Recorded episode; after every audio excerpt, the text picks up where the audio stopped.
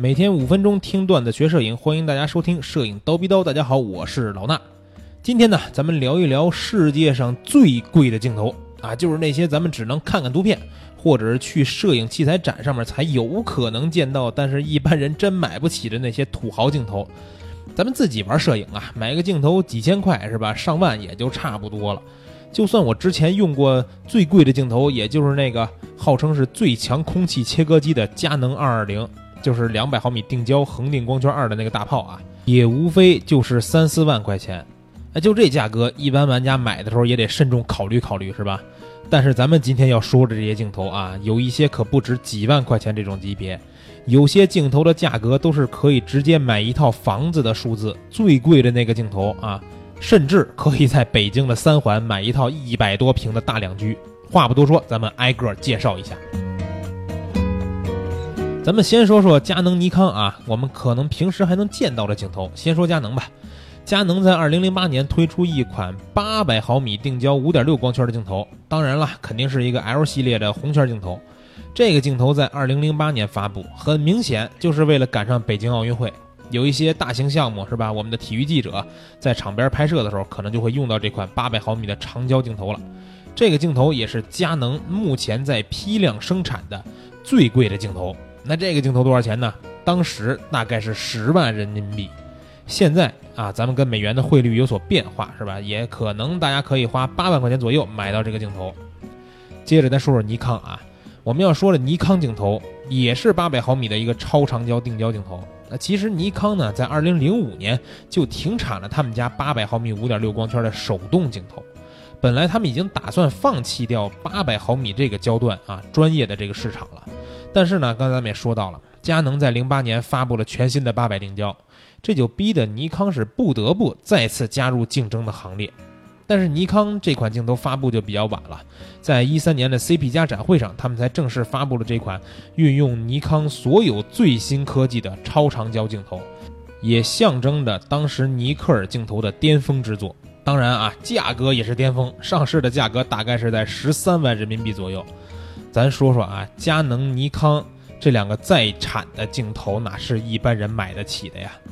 那接着啊，咱们要说一说这个别的品牌了。我要给大家推荐一个鱼雷啊！我说到鱼雷，可能有些朋友就有点概念了。这个大家称之为鱼雷的镜头，就是适马的一个超级大炮，二百到五百焦段，恒定二点八光圈啊，特大型长焦镜头。这个镜头全身都是军绿色的，所以看上去像一个导弹的样子。其实呢，这个镜头真的是我们经常能接触到的，因为好几年在北京的 PNE 展会上，适马都展出了这个镜头。在国外的展会上，大家也能经常看到这个镜头。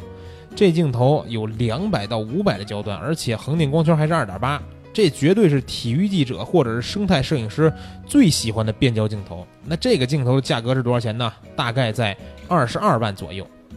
接着呢，咱们再说一个佳能镜头，一千两百毫米光圈五点六的定焦大炮，大长炮啊。有些人就纳闷了，说：“哎，你刚才不是说了吗？最贵的佳能镜头不是那八百定焦吗？”哎，注意一下，我刚才说的是在产镜头里边最贵的，这个一千两百毫米的定焦镜头从来没有批量生产过，需要定做才能拿到镜头。这个镜头刚开始啊，是为了一九八四年的洛杉矶奥运会专门定制的，当时只做了五个，只给几家报社去使用，用完以后也都收回来，运回了日本的佳能总部。这个镜头其实后来也被定做过，但是据说啊，到目前为止也就一共不到二十个。这镜头的定做价格是多少呢？七百三十万人民币啊，七百三十万。不说了，我去静一静。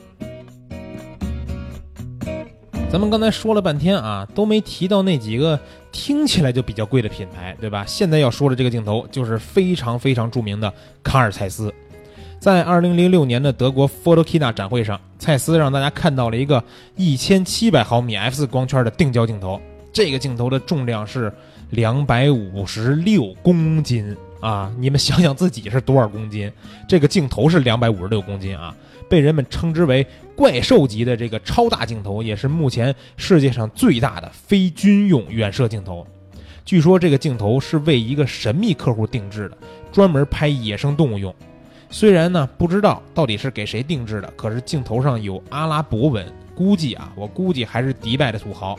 这个镜头比较吸引人的地方啊，一个是大，当时展出的时候，镜头后面还搭着一个哈苏相机，但是这么一比，这相机看上去简直就是一个小小的镜头盖，而且呢，在这个镜头后面居然还有一块显示屏。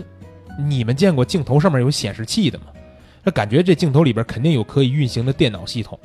大家如果想看看这个镜头到底长什么样啊，去微信搜索“蜂鸟微课堂”，直接输入四个汉字“最大镜头”就能看到图片了。那这个镜头的价格应该是在一千两百万人民币啊！果然真的是只有阿拉伯的土豪玩得起。那你以为说完蔡司就完了啊？那不能。比贵这件事儿上啊，有红色小圈圈啊这种标志的徕卡是绝对不能输的。那最后我们要说的这个镜头就是来自于徕卡的1600毫米5.6光圈的超级大炮。这个镜头呢，虽然不是世界上最长的，也不是最大的，但是就因为镜头上面有一个红色的徕卡标志，它就成了世界上最贵的镜头。价格是多少呢？一千三百万人民币。但你别以为这镜头就是有钱你就能买啊！这镜头也是私人定制的，不过定制的人估计有些朋友也听说过，就是那个酷爱摄影的卡塔尔王子，好吧？你们有钱人的世界我是不懂啊，但咱还是要感谢人家。